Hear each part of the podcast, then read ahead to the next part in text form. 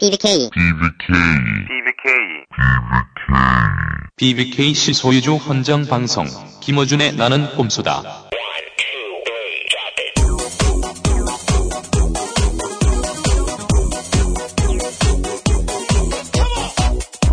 BBK 실 소유주 헌정 방송 봉주 21회 시작합니다. This is Nakumsu. I wish you the best of luck in breaking through the controls and repression and reaching the population. 낙곰수 멤버들에게 행운을 빕니다. 통제와 탄압을 뚫고 사람들에게 당신들의 메시지가 전해지길 기원합니다. 아, 여기는 하버드 기숙사 에이크론 322호실에 식탁 테이블을 저희가 강탈해서 약속드린 봉주 21회 녹음을 시작하려고 합니다. 네.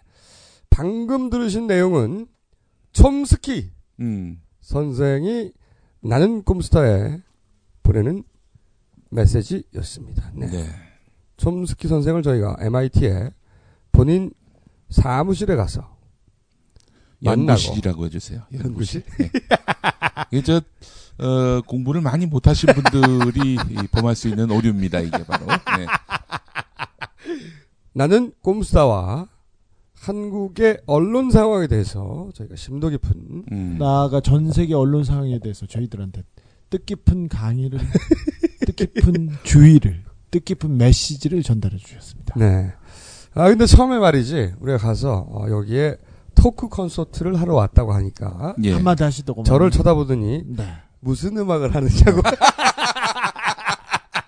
콘서트라는 얘기를 듣고 네. 네 할아버지가 참 아직 이 토크 콘서트 문화를 음. 모르고 계셔요 이 할아버지께서 아, 그리고 아 김영민도 말이죠 아, 간단한 농담을 또 준비해왔습니다 네. 세계적 석학에게 자신의 농담을 어, 보여줘서 웃기고 말겠다고 음. 원래 촘스키 선생님 스키 좀 타십니까? 네.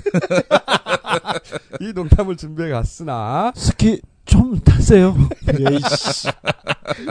자기는 그 질문 하나 하겠다고 했으나 했으나 졸라 30분 넘게 의표를 찌르는 그 질문을 하려고 했는데 의표를 찌르는 수면 어, 수면 상태로 돌입해가지고 야 이 새끼야 촘스키를 만나러 가가지고 그또방 안에서 조른 새끼 네가 최초야 이 새끼야. 또 다른 세상을 만날 때는 잠시 눈을 감고 들어야지. 자, 어, 저희가 여기 와가지고 어, 굉장히 중요한 사건이 하나 있었습니다. 김용민의 영어 방언이 완전히 터졌다. 입국과 출국 그 기간 내내 단 한마디의 영어도 하지 않았던 김용민. 심지어 입국 신고서에다가 영어에다 써야 되는데 스페인어에다 쓰다가 못 나올 뻔했던 그런 사건도 아니, 있었어요. 살다 살다 알아볼 수 있는 단어가 없는 거야 이게 봤더니 알고 봤더니 스페니쉬였어요.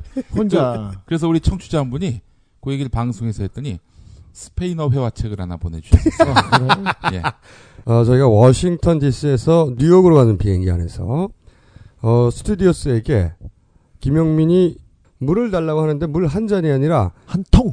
물 큰 병 한 통을 다 달라는 제스처를 취했어요. 네, 그때까지는 아직 한마디도 하지 않았어. 그리고 스프라이트 하나를 통째로 달라고 했었죠. 어, 이 모든 것은 이제 바디 랭귀지로 네. 했는데 그러자 스튜어디스가 그렇게 큰 물을 혼자 다 마실 수 있겠느냐 하자 김용민이 자신의 배를 만지면서 한마디를 합니다. 한마디 했습니다. Baby. 그러자 어, 스튜어디스 1초 후에 빵 터집니다. 마구 터졌어요.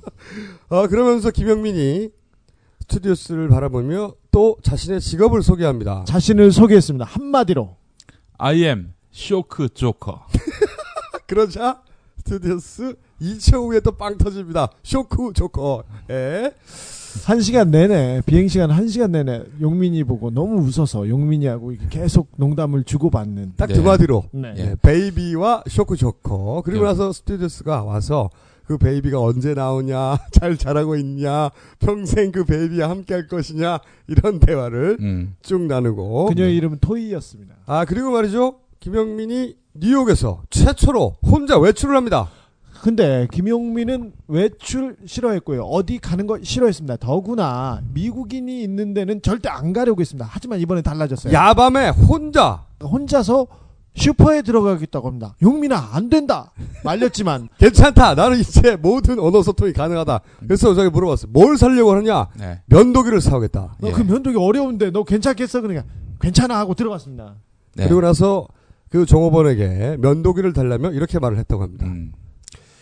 Give me shave tool. 했어요. 잠시 약 2, 3초 멈칫거리던 종업원 알아듣고 네.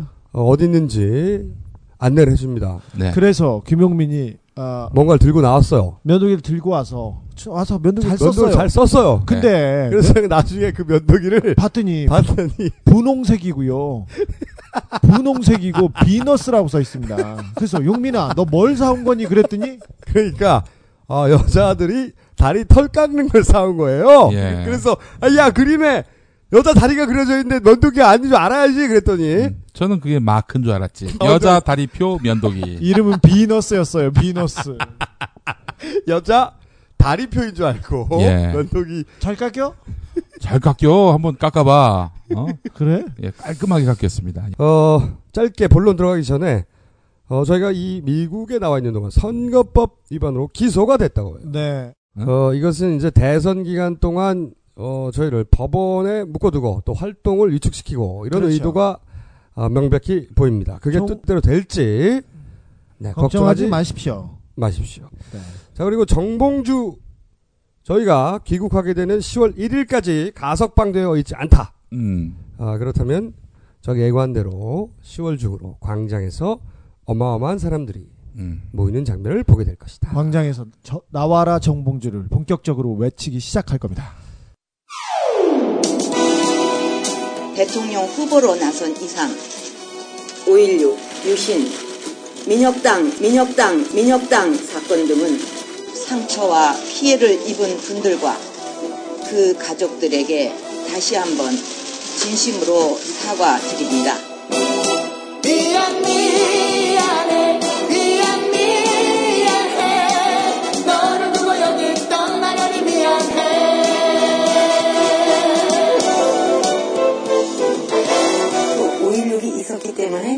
자주국방과 자립경제를 그 기간 안에 이루기 위해서 아버지가 유신을 하신 것이기 때문에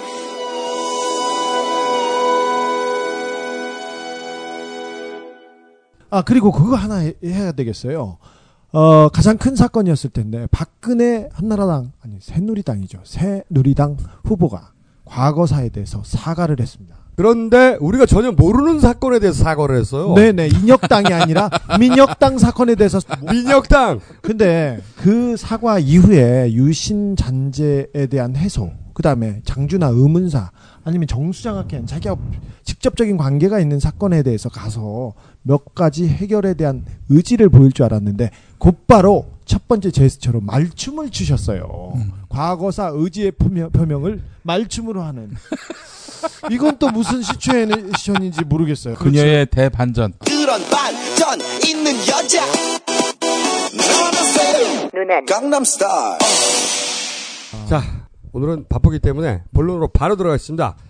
오늘 간만에 정우택 새누리당 최고위원 다시 등장합니다. 성상납 정우택 선생 또 나오셨습니까? 이 포텔 검색어의 종결자 네.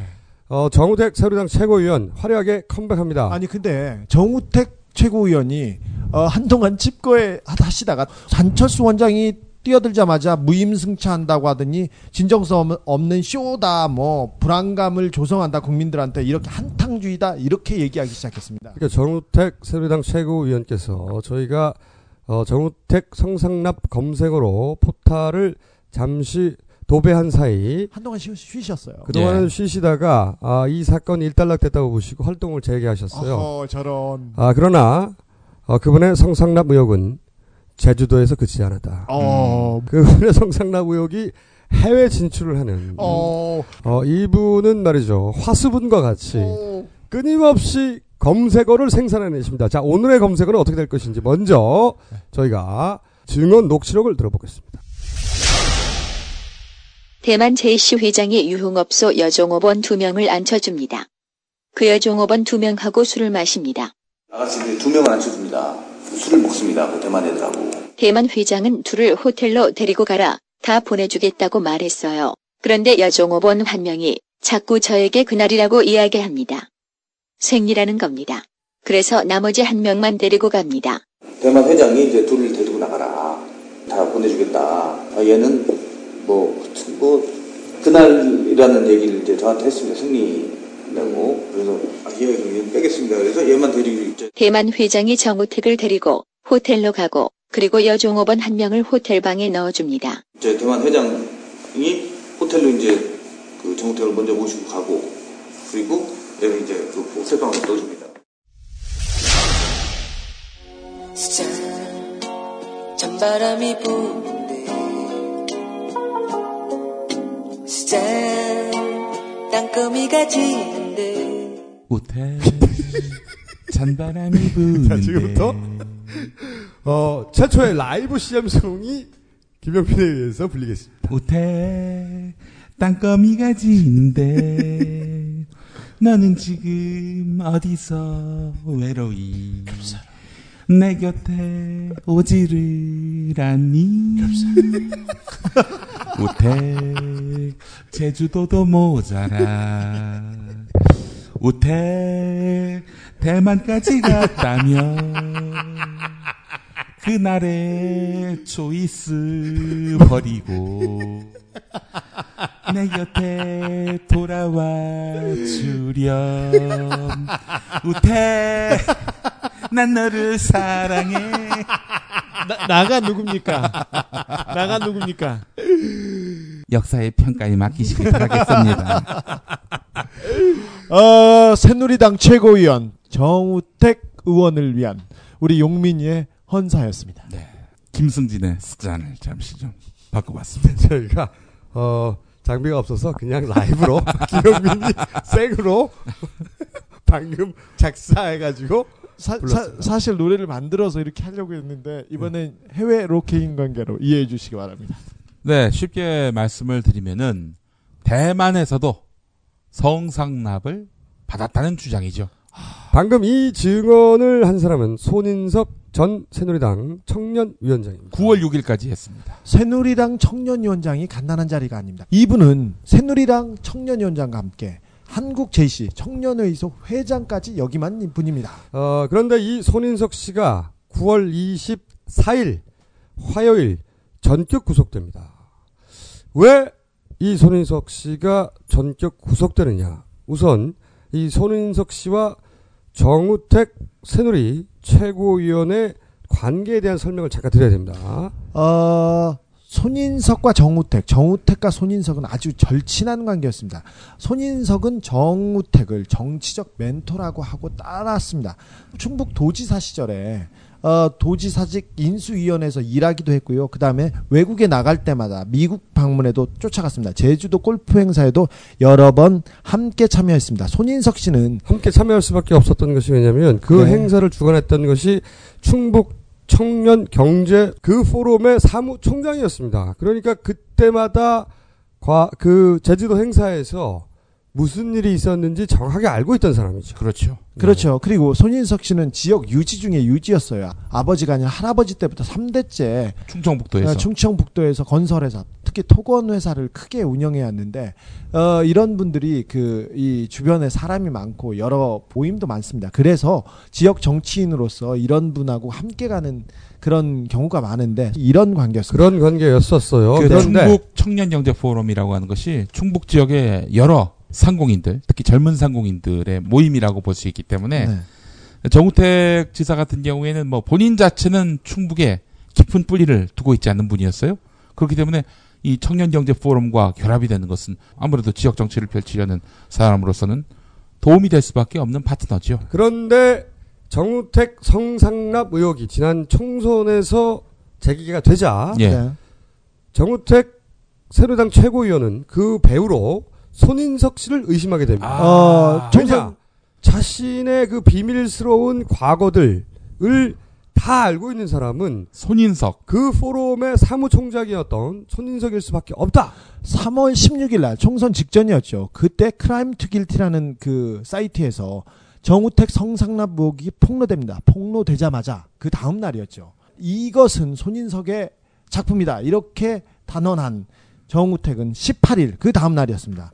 손인석 등 세 명을 그냥 고소합니다. 명예훼손 혐의로 모든 것은 손인석한테 나왔다. 이렇게 얘기하는 거예요. 이렇게 해서 관계가 결정적으로 틀어지게 되고 예. 이 둘의 갈등은 결국 손인석의 구속에까지 음. 이르게 되는 겁니다. 물론 그 중간 과정은 복잡한 과정이 있는데 오늘의 주제는 그것이 아니기 때문에 손인석이 자신을 배신했다고 생각한 정우택 새누리 최고위원회 보복을 하고 있는 것이고 그것이 구속으로 이어졌다. 이렇게 보는 시각이 많죠. 이렇게 보는 충북 지역 언론들이 있습니다. 예. 네, 둘의 갈등 그런데 중요 여기서 중요한 것은 손인석 씨는 정우택 최고위원회 숨기고 싶은 부분들을 잘 알고 있다. 예.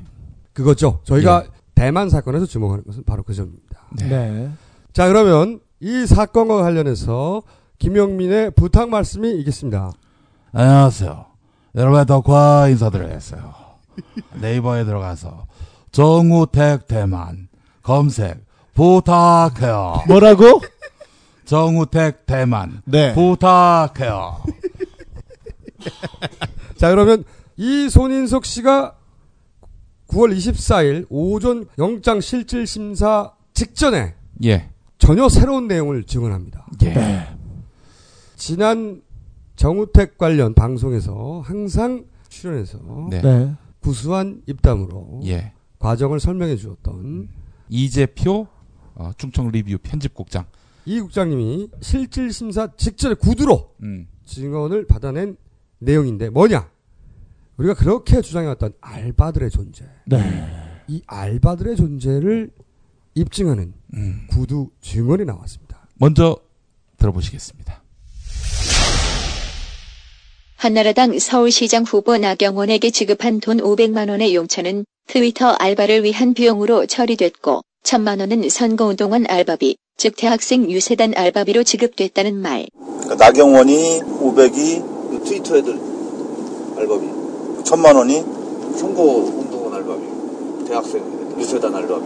한나라당 강원지사 후보 엄기영에게 준 돈 1000만 원도 유세단 알바비로 쓰였다는 말. 전경도 1,500만 원은 유세단 알바비. 4월 27일 재보선 경남 김해울 후보 김태호의 경우는 큰 사건. 김태호는 김태호는 좀 커요. 김태호 건은 이 방송 끝까지 들으시면 접하실 수 있습니다.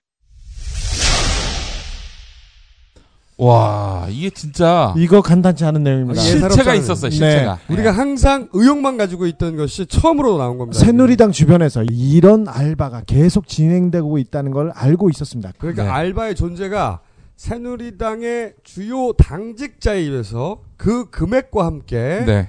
최초로 거론된 사례입니다. 이것이. 손인석은 새누리당 청년위원장이었습니다. 청년위원장은 어, 국회의원 배지를 별 이변이 없는 한 다는 자리였고요. 그 전에 강용석이 이 자리를 지냈습니다. 간단한 자리가 아니고 중요한 사람이었습니다. 그 사람의 입에서 새누리당이 이렇게 알바를 쓰고 있다는 게이 손인석 씨를 취재한 충청 리뷰 이재표 편집국장이 덧붙인 말은 손인석 씨가 1억 피부과 논란이 커질 무렵에 이모 씨라는 인사를 통해서 당에 500만 원을 송금했다.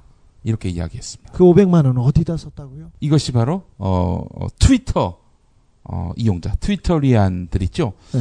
이 사람들에게 500만 원이 지급됐다는 겁니다. 그래서 이 사람들은 나경원을 두둔하고 옹호하는 그런 글을 올리기 시작했다. 생각해 보시면 나경원 1억 피부가 사건은 선거 바로 직전에 터진 거예요. 네. 돌발 사건입니다. 그러니까 하루 이틀 정도 트위터 상에서 불리한 여론에 대응할 필요가 있었단 말이지. 예.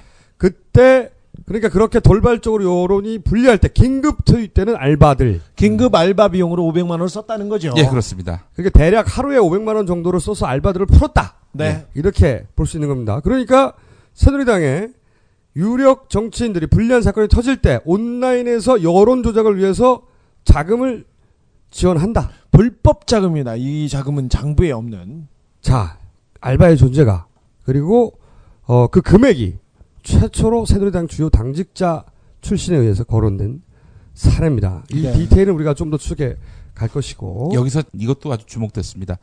그 엄기영, 아, 당시 한나라당 강원, 강원 도지사 후보입니다. 후보 이분에게도 1,500만 원을 손인석 씨가 이제 건넸는데 이 가운데 500만 원을 어디다 썼느냐? 최문순 당시 민주당 강원도지사 후보 밀착 감시하는 데 썼다는 겁니다. 후보가 다른 후보를 예. 감시하는데 돈을 썼다 이거지. 거기에다 돈을 500만 원씩, 1,500만 원씩 쏴주고. 구체적으로 금액도 나왔고 그 금액의 용도도 나온 겁니다. 이게. 이놈들 꼼꼼한 놈들이네. 자, 박근혜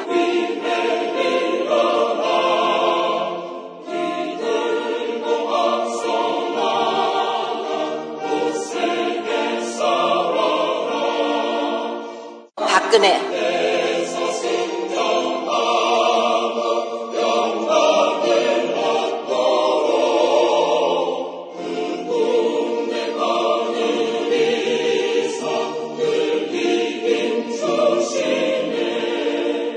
아, 지난 시간에 저희가 기독교 온라인 선교를 표방해 놓고는 실제로는 정치적 댓글을 다는 알바단이 존재하는 것으로 보인다. 네. 그들은 기알단. 왜 이래? 기독교 알바단. 아니야. 십자군 알바단.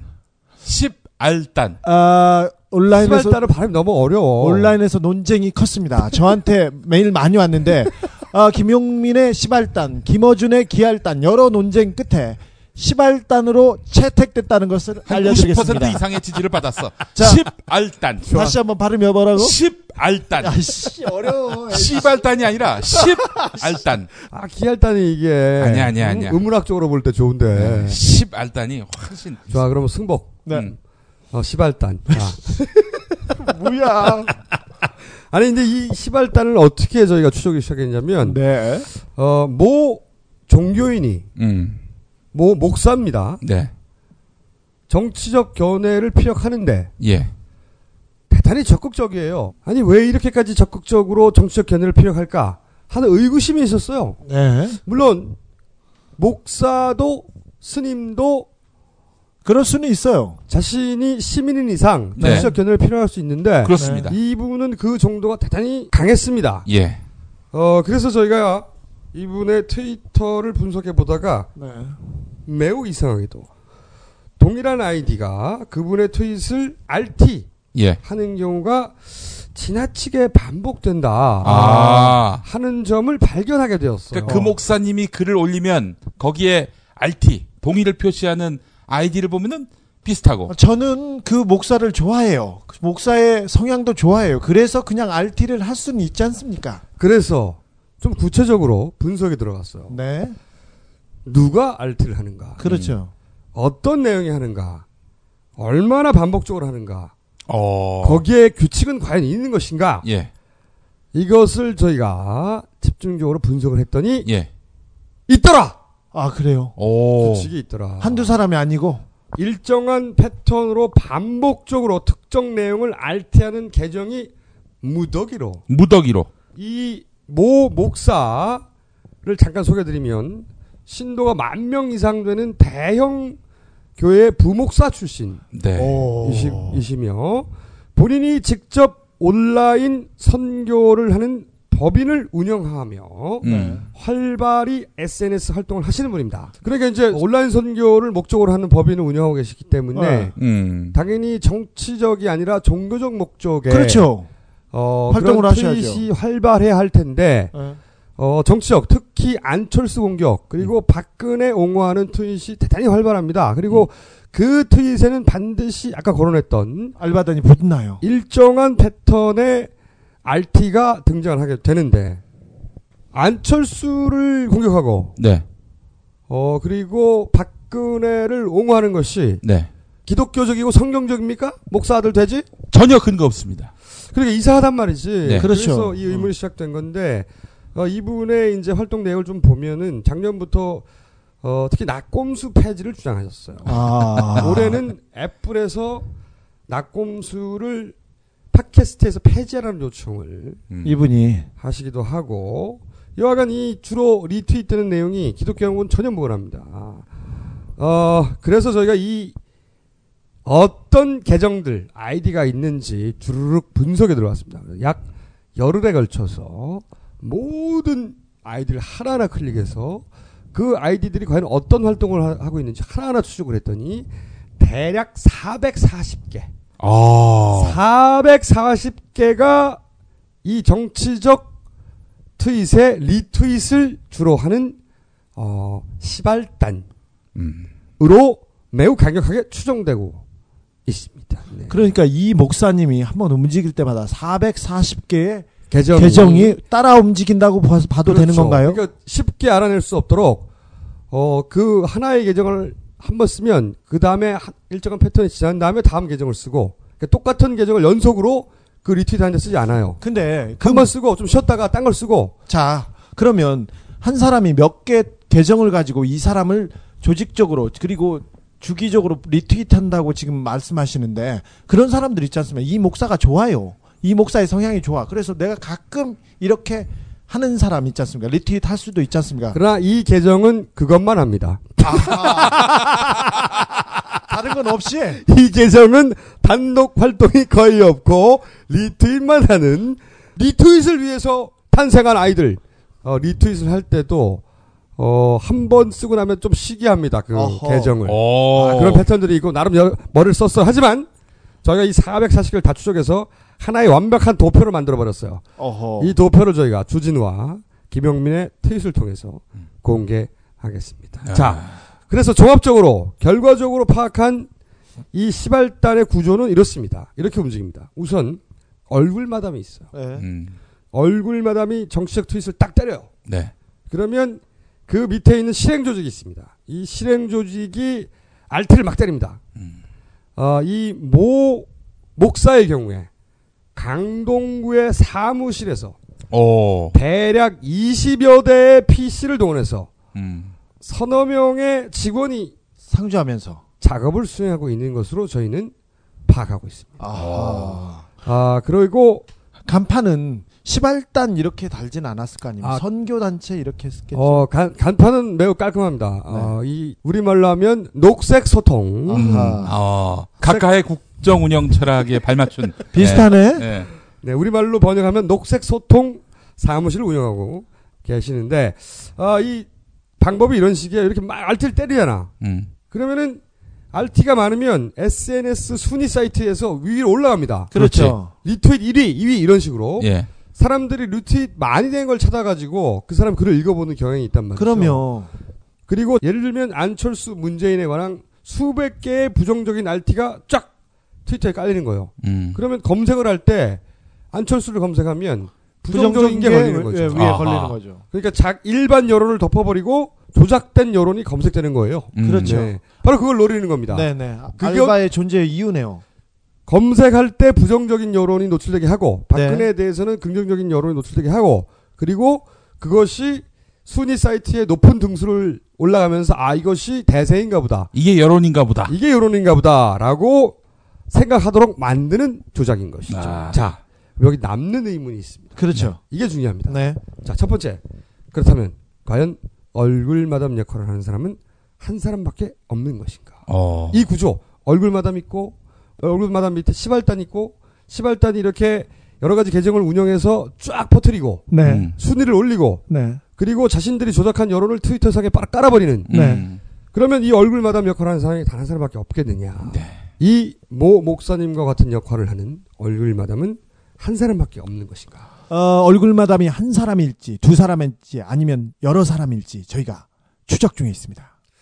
물론 뭐 한 사람일 수도 있어요 네. 아직은 모르겠으나 적어도 한 사람은 찾은 것 같다 네. 는 것이고 두 번째로 얼굴 마담 밑에는 시발단이 있어야 돼요. 얼굴마담의 멘션을 리트윗할 시발단이 밑에 받쳐주지 않으면 이게 퍼트려지지가 않는다 이거지. 네, 그 사람들의 영향력은 그렇게 크지 않습니다. 그렇다면 시발단은 하나밖에 없는 것인가? 네. 어 하나밖에 없는 것으로 결론날 수도 있고 또 여러 개 있는 것일 수도 있습니다만은 추적 중에 있다. 네. 자 세 번째 의문은 뭐냐면 그렇다면 이렇게 상근 직원을 운영하고 네. 계속해서 이런 활동을 하려면 돈, 자금이 된단 말이에요. 그렇지. 돈. 자금이 어디서 오느냐? 이 아까 나경원 원 포인트 하루 아니면 한나절 그 작은 알바를 위해서 500만 원을 쏴줬습니다. 이 사무실 임대는 목사님이 소속되었던 대형 교회 에서 네. 임대해 준 것으로 저희가 파악하고 있는데 교회에서는 기본적으로 그것이 선거 활동에 쓰인다고 생각하고 임대해 줄 수 있어요. 지속적인 상근 인건비는 도대체 어떻게 하는 그렇죠. 것이죠? 사대 보험도 줘야 될 거 아닙니까? 보수는 보수 없이는 움직이지 않습니다. 어, 그렇다고 해서 저희가 이 운영 자금이 어디서 나오는지는 모르겠으나 의문이 있다 이거죠. 그렇죠. 의문이 있다. 네. 왜냐하면은 이제 과거 대형 교회와 정치권의 결탁 사례가 많았습니다. 그렇습니다. 네. 어, 노골적으로 특정 후보를 지지한 경우도 많아요. 이거 그렇습니다. 전문가가 또 김영민이요. 그렇죠. 예. 네. 그 김홍도 목사 2007년 12월 2일 주일 예배. 그러니까 대선을 한 보름 정도 앞두고 있던 우리 시점이었습니다. 각하가 당선되신 바로 그 대선이죠. 예, 그렇습니다. 이번 대선에서 예수님 잘 믿는 장로가 대통령이 되기를 위해 기도하자. 이것이 바로 각하죠. 네, 장로님이 테러를 당할 수도 있으니 끝까지 기도하라. 지금이라도 3일 금식 기도를 하라. 그러니까 대형 교회 목사님이 아예 대놓고 특정 후보를 지지하는 이런 정치권과 교회가 결탁한 사례가 역사적으로 많이 있었어요. 또 우리- 있었습니다. 우리, 우리 역사에. 예, 우리 조용기 목사님, 네네. 큰 목사님. 훌륭하시죠. 예, 1992년 우리 김영삼 장로님이 대통령이 되실 때 1992년 3월 18일 어, 강남의 인터콘티넨탈 호텔에서 이런 말씀을 했습니다. 주의 종이 대통령이 되게 해달라. 이 나라가 기독교 국가가 돼야 한다. 앞으로 한국 정치는 기독교가 해야 하며 그러기 위해서는 국회의원은 기독교인이 대통령은 장로가 해야 한다. 이런 자, 이- 말씀을 했습니다. 기독교계와 보수 정치권의 공생 관계. 네. 아, 이것은 말이죠. 오, 우리 사회에서 오랜 역사가 있습니다. 네. 아, 가장 최근만 하더라도 박근혜 후보가 한국 기독교 총연합회 9월 10일 방문했습니다. 네. 우리 조용기 목사가 사실상 만들고 소유하고 있는 국민일보에 네. 어떤 기사가 실렸는지 아십니까? 문재인 후보 한기총 사무실에 안 왔었다. 안 왔었다. 안 네. 왔었다. 어, 왜냐면 박근혜 후보를 갔었거든요. 예. 네. 그 그걸 10일 걸더라고. 안 왔다고 11일. 왜 가야 돼, 씨발. 거기를. 근데 꼭 보수 정치인만 이 일을 해요. 개신교가 말이죠. 예, 그- 보수 정치인과 이렇게 연계되는 경우가 참 많았어요. 그동안. 그리고 연계가 아니라 아예 한 발을 들여놓습니다. 지난번에 그 부산 영도에 한진에 희망버스가 가기 시작했지 않습니까? 네. 이걸 막으라고 우리 빤스 정광훈 목사가 천만 원 줬다. 버스 대접비로. 네. 네. 어버이연합 할아버지들한테 천만 원 줘가지고 버스를 보냈지 않습니까? 우리 지방으로. 저 전광훈 목사님도 네. 2007년 4월에 마산에서 열린 집회에서 이번 대선에서 이명박 안 찍는 사람은 내가 생명책에서 지워버릴 거야. 아, 뭐 그런 말도 했었어요. 자, 네 번째 의문이 이겁니다. 어떤 메시지를 언제 게재할 것인가 하는 것을 오로지 이 얼굴마담 개인이 선택하는 것인가? 그럴까요? 아니면 누군가의 지시를 받는 것인가? 혹은 누군가와 협의하는 것인가? 이게 의문이었어요. 정치적 메시지니까. 그래서 제일 먼저 한 게 뭐냐? 이 모 목사와 새누리당 SNS 조직의 커넥션을 찾기 시작했습니다. 네. 어, 먼저 새누리당에서 지난 11월 서울시장 재보궐선거 이후에 새누리당이 SNS 컨설팅 전문가로 영입한 사람이 있는가? 있었어요. 어, 새누리당 박근혜 비대위 체제에서 총선 전에 SNS 컨설팅 전문위원으로 합류했던 분이 한 사람 있습니다. 인맥 경영 연구소의 구창환 소장입니다. 자, 이분은 현재 새누리당 소셜 지원센터 센터장이자 새누리당 눈높이위원회 자문위원이었고 새누리당 국민소통위원회 부위원장을 역임하셨거나 역임하고 있는 자 새누리당의 SNS 전문가로 영입된 분과 어, 새누리당의 유리한 정치적 메시지를 날리고 있는 이 모 목사와 어떤 연관 관계가 있는가 찾기 시작했어요. 네. 찾았습니다. 앞에서 이야기한 시발단의 알바 계정. 네. 음. 그 계정이 이 구창한 소장의 글을 RT를 하고 있는 겁니다. 어허. 정상적인 어, 네티즌의 계정이 구 소장의 멘션을 RT하는 것은 얼마든지 있을 수 있어요. 그렇죠. 네. 그러나 저희가 알바가 명백하다고 찾아낸 이 계정들이 구창한 위원을 RT하고 있더라. 아. 여기서 저는 연결 포인트를 찾아낸 것입니다. 목사가 현직 목사가 당에 있는 SNS 담당자하고 연결돼서 정치적인 멘션을 계속 그리고 한 후보를 비방하고 한 후보를 띄운다. 어, 시발단 알바 계정들이 부창한 소장의 멘션을 RT한 것 이외에 다른 어떤 근거가 있는가? 네. 그것은 저희가 다음 시간 혹은 그 다음 시간 정도의 결과를 말씀드릴 수 있을 것 같습니다. 마지막 의문이야. 그럼 구창원 새누리당 소셜 지원센터 센터장이 모든 대메시지의 총책임자인가? 네. 아니지. 당연히. 이런 여론과 직접 관련되어 있는 매우 온라- 중요한 일이죠. 온라인상의 활동은 당연히 네. 새누리당의 여론 전략과 밀접한 관계가 있을 것이라고 추론하는 것이 너무 당연합니다. 네, 그렇습니다. 아, 그렇다면 과연 어디까지 연결돼 있을 것인가? 최소한 새누리당의 공보를 책임지는 자리. 지난 대선 때는 이명박 캠프에서 이런 역할을 한 사람이 최시중 전 방송통신위원장이었습니다. 예, 안녕하십니까. 예, 최시중 전 방송통신위원장입니다. 예, 저기, 명박이가 26일만 들어갔다 나와봤는데, 이 씨발, 이 2년 6개월 동안 있어야 되는데, 이 씨발, 엄마, 이 씨발. 아, 저희는 그래서 이런 소설을 써보는 겁니다. 아, 새누리당의 아, 공보 조직과 음. 그렇죠. 어, 그리고 그 아래에 SNS 메시지를 컨트롤하는 네. 컨트롤러가 있고 그 아래에 대중적으로 어느 정도 알려진 얼굴 마담 트위터가 있고 어허. 네. 그리고 그 아래에 그 얼굴 마담의 트윗을 집중적으로 리트윗하는 트위터 알바단이 네. 있는 것으로 추정되는데 그 중에서 시발단 하나를 우리가 찾아냈다. 아. 자, 어, 이것이 유일한 알바단인지, 네. 어, 그리고 그 끝에 누가 있는 것인지, 네. 자금은 도대체 어떻게 돌아가고 있는 것인지. 저희가 계속해서 추적해 나가고 있습니다. 잠시 후 큰 폭탄이 투하됩니다.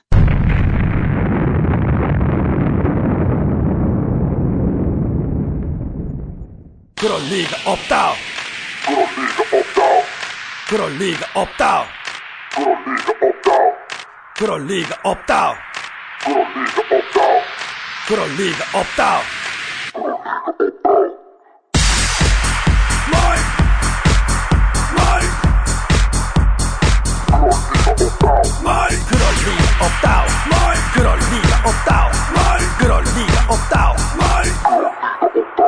지금까지도 나는 각하를 존경합니다.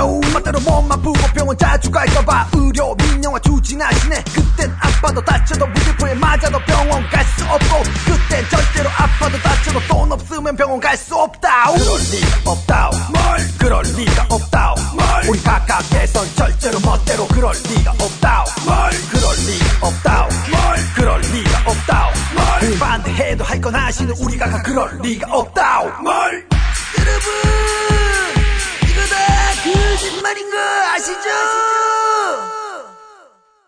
마지막으로 폭탄 하나 터트리고 끝내겠습니다. 네. 네.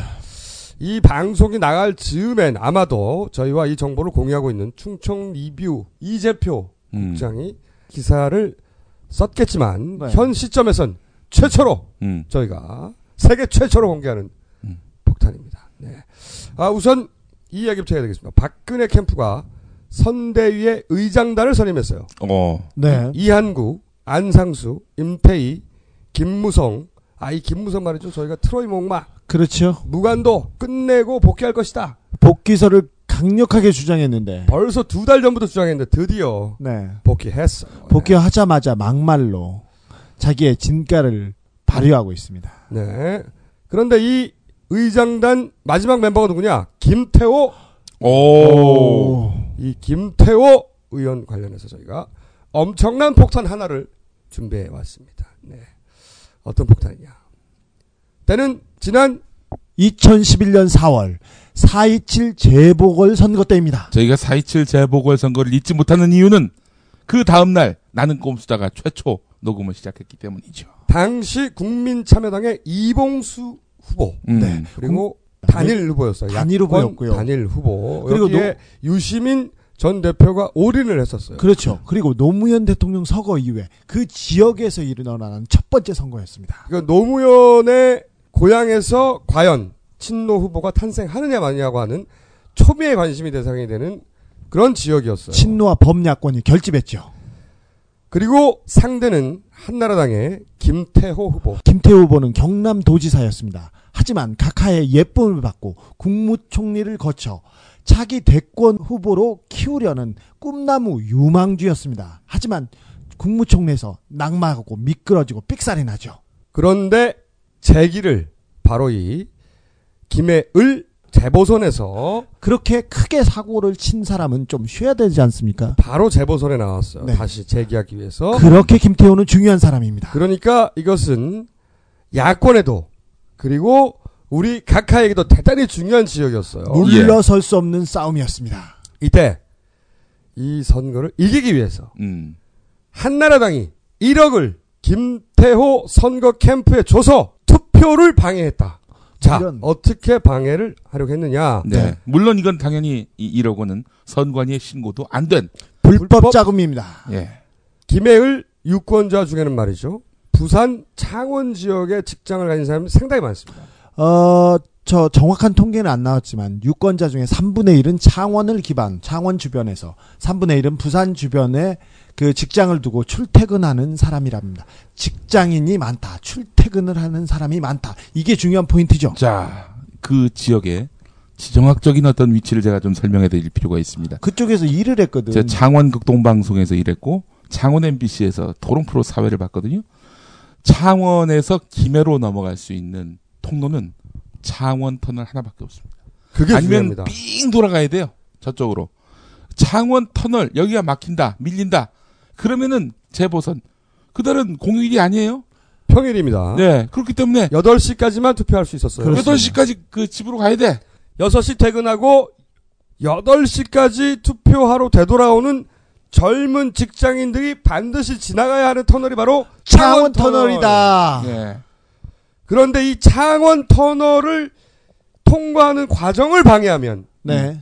투표율이 떨어질 것이다. 젊은 직장인들의 그렇지. 그렇죠. 완전 디도스하고 똑같은 거죠. 그렇죠. 시민단체에서 그래서 저 투표 시간을 조금만 늘려달라고 그랬어요. 왜 그러냐면 직장에서 퇴근하고 가는 시간인데 거기에 러시아워에 걸려서 그 늦을 가능성이 크다고 해서 예. 계속 얘기하고 요청했습니다. 창원 터널을 통해서 창원에 사는 분, 마산에 사는 분들이 김해공항에 가는 길이 많거든요.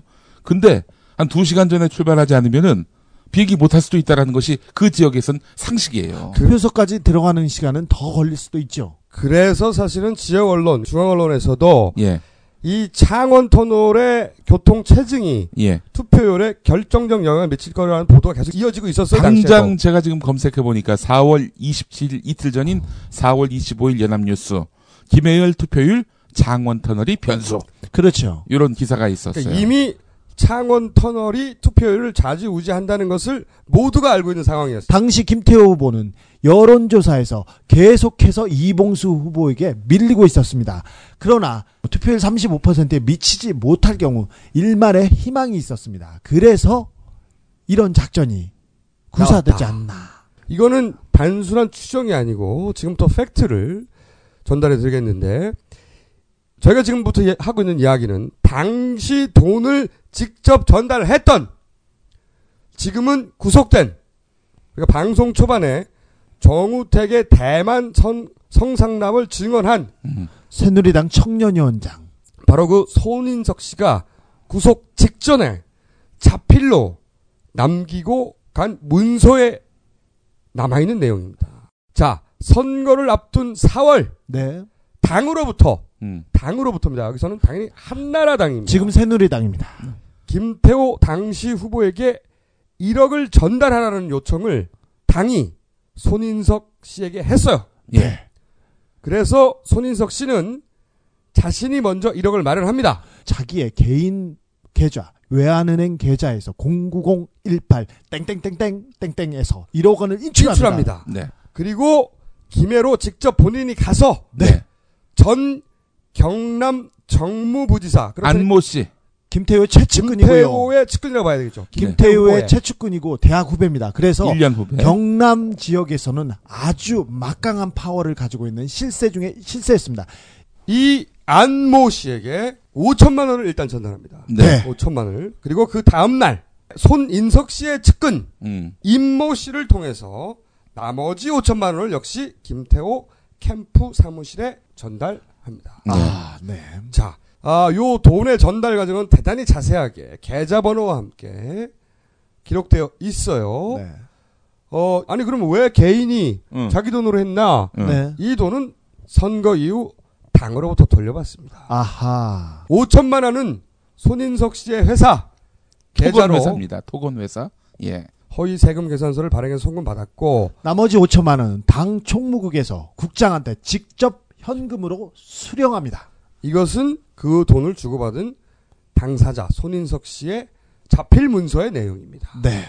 이 목적은 두 가지였다고 합니다. 네. 예. 이 1억 원의 목적입니다. 첫 번째는 지금까지 말씀드린 그 터널, 음. 터널을 막아서 음. 교통 체증을 유발하라. 아하. 그러니까 어떻게 막냐?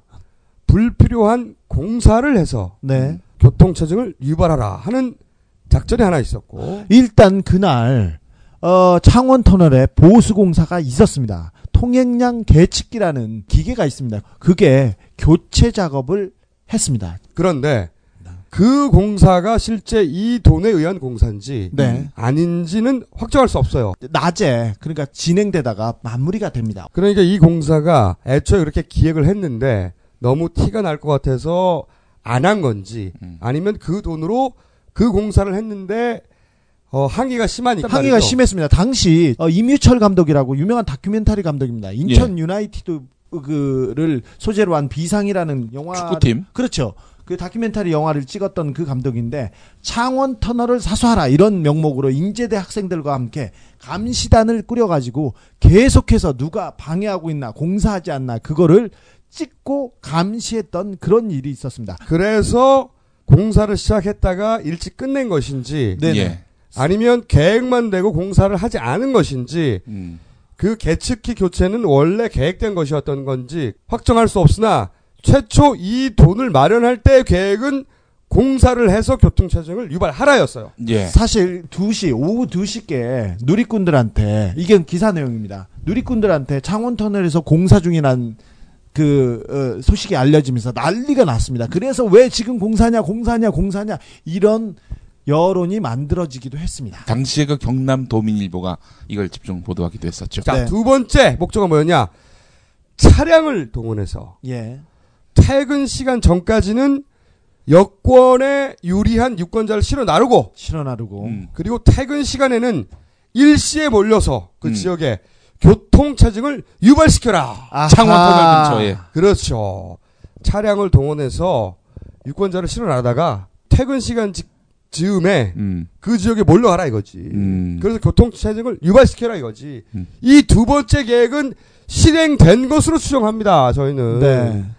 낮에 실컷 사람을 실어나는 걸 한 다음에 음. 그 차를 가지고 음. 갈 일도 없는 창원 터널에 갔다는 거 아니야 이거. 가가지고 못 저. 괜히 서 있는 거 아니야. 밀려와가지고. 그렇죠. 실제로 당시 보도를 보면은 차량 동원 투표 사실이 보도가 됐었습니다. 기사를 보면 마을회관 앞에서 노인들을 태우고 투표소로 이동을 반복하는 카니발 차량을 발견하고 동영상 채증해가지고 이 차량을 찾으라는 그런 게 많이 떠돌아다녔고요. 트위터상에서도 특정 차량이 사람들을 실어 나르고 있고 그 진로를 방해하고 있다 이런 내용도 있었습니다. 예. 근데 김태호 측이 근데 5천만 원으로 카니발 한 대 했겠냐고. 아니 5천만 그렇죠. 아니 50만 원이라고 하- 하더라도 예. 100대입니다. 어. 5천만 원이면. 예. 렌트카로 하루를 차를 빌리는데 10만 원 가량 하고 거기에 운전기사를 고용하는데도 10만 원 정도 할 수 있지 않습니까? 그리고 이제 인건비 다 해서 50만 원 든다고 쳐. 그렇죠. 예. 아주 많이 주고 주고 줘서 50만 원 쳐. 그래도 100대예요, 100대. 이것은 넉넉하게 잡은 거예요. 그렇죠. 그 그렇죠. 100대가 한꺼번에 저녁 시간에 터널로 확 몰려간다고 생각해봐. 네. 그걸로만 막히는데. 너무 넉넉하게 준 거예요. 만약 하루- 25만 원으로 치면 200대가 몰려가는 거야 그렇죠. 한꺼번에 200대가 일부러 천천히 가고 한꺼번에 그 시간에 몰려들어봐 못 지나가 씨발 자 이 사건은 말이죠 디도스 때처럼 절대 빠져나갈 수가 없어요 야. 그렇죠. 왜냐 디도스 때는 우리가 잡아냈지만 예. 일개 비서관 20대 비서관이 했다고 다 뒤집어 씌우고 음. 모든 기관을 동원, 동원해서 덮어버렸잖아 음. 하지만 이것은 말이죠 한나라당 청년위원장 게다가 그 돈을 직접 마련해서 자기 계좌로 네. 1억을 계좌번호도 알아 네. 그 계좌로 돈을 마련한 사람이 그리고 그 돈을 직접 들고 와서 전달한 사람이 네. 그 사람이 한 말입니다. 이게. 그리고 어, 세금 계산서도 있고요. 당 총무局에서 국장도 있고요. 여러 사람들이 나옵니다. 전달한 사람의 이름도 정확하게 나옵니다. 여기서. 네. 자, 이건 말이죠. 교통 체증 디도스. 그렇죠. 오프라인 디도스. 터널 디도스. 새로 나왔어요. 이 터널 디도스 이 씨발 딱 걸렸어. 이게 당이야 이 씨발 이게 이게 어, 그래서 우리가 맨날 공작당이라고 그러니까 공작. 새누리 공작 새누리당. 당사자가 직접 이야기하여 마침내 밝혀진 단 하나의 사안이에요. 그렇죠. 그걸 우리가 최초로 지금 보도하고 있는 건데. 빙산의 일각일 수도 있다. 자, 그렇게 해서 김태호 의원 현 박근혜 캠프의 선대위 의장 이야. 이 당선됐다는 겁니다, 이게. 이거 중대한 범죄입니다. 이건 범죄예요, 사실. 범죄죠. 민주주의를 유리라는 도둑들보다 훨씬 더 중대한 범죄입니다. 안녕하세요. 여러분의 덕화 인사드리겠어요. 자, 지금부터 네이버에서 김태호 터널 디도스 검색 부탁해요. 네, 김태호 터널 디도스 신조 나왔습니다. 터널 디도스. 아, 오늘은 두 가지가 있어요. 예. 어, 정우택 대만과 음. 김태호 터널 디도스 과연 어느 쪽이 이길 것인가? 이 사안 말이죠. 대단히 중대한 범죄이자 이 대선 기간 내에 반드시 밝혀져야 될 사안이다. 왜냐하면 김태호 의원이 박근혜 캠프의 선대위 의장이거든. 그렇지. 네. 자, 한국에 들어가는 즉시 이 사안 보다 깊숙이 파헤쳐서 저희가 공개하도록 하겠습니다. 네. 자, 폭탄 투하 완료.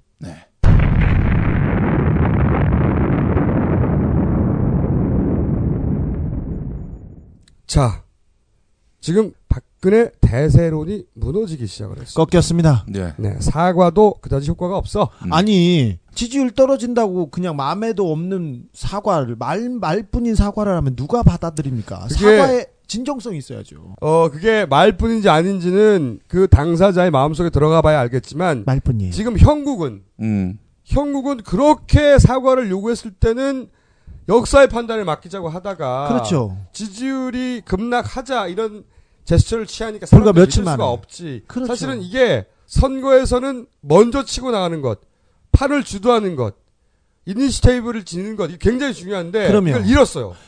새누리당. 새누리당이 가장 잘하던 게 이겁니다. 주도권을 쥐고 절대 놓지 않는 겁니다. 선공 선빵. 일단 수비 모드로 들어가면 선거에서 이기기가 힘들어요. 네. 어. 그런데 지금 현재 수비 모드로 들어갔어요. 계속해서 밀리고 있습니다. 그리고도 자, 진보는 그렇게 코너에 몰리잖아요. 예. 어느 순간 자기들끼리 자학을 시작합니다. 제가 가장 싫어하는 모습인데 진보는 코너에 몰릴 때 말이에요. 스스로를 비난하고 스스로 자학하기 시작. 그러나 보수는 이럴 때 말이죠. 공작을 합니다. 결집하고 공작합니다. 그러므로 이제 공식적인 공작의 시즌이 오픈되었음을 저희가 선언하는 바입니다. 대선은 공작의 계절입니다. 이 하물며 이번처럼 새누리당한테 여건이 구도가 안 좋은 상태입니다. 공작이 절실히 필요한 때입니다. 이 공작은 우리가 상대한다. 아하. 어, 그리고 여러분들은 말이죠. 이것만 하면 됩니다. 이번 대선은 자기를 주인공이라고 생각하지 않는 사람만이 주인공이 될 수 있는 아주 역설적인 대선입니다. 음. 그런데 야권에 그런 후보가 두 명이나 돼! 한 사람도 구하기 힘든데, 우리 정치사에 전에 없던 일이고요. 세계 정치사에도 매우 매우 희귀한 경우입니다. 이렇게 투표하고 싶은 후보가 두 명이나 되는 경우는 말이죠. 우리나라 역사에서 전무했고, 아마도 후무할 것이다. 아, 빨리 12월이 왔으면 좋겠습니다. 그러므로, 걱정하지 말고, 네. 그리고 쫄지 말아야 한다. 안녕하십니까 김어준입니다. 쫄지 마. 끝. On the uprise. So frustrated.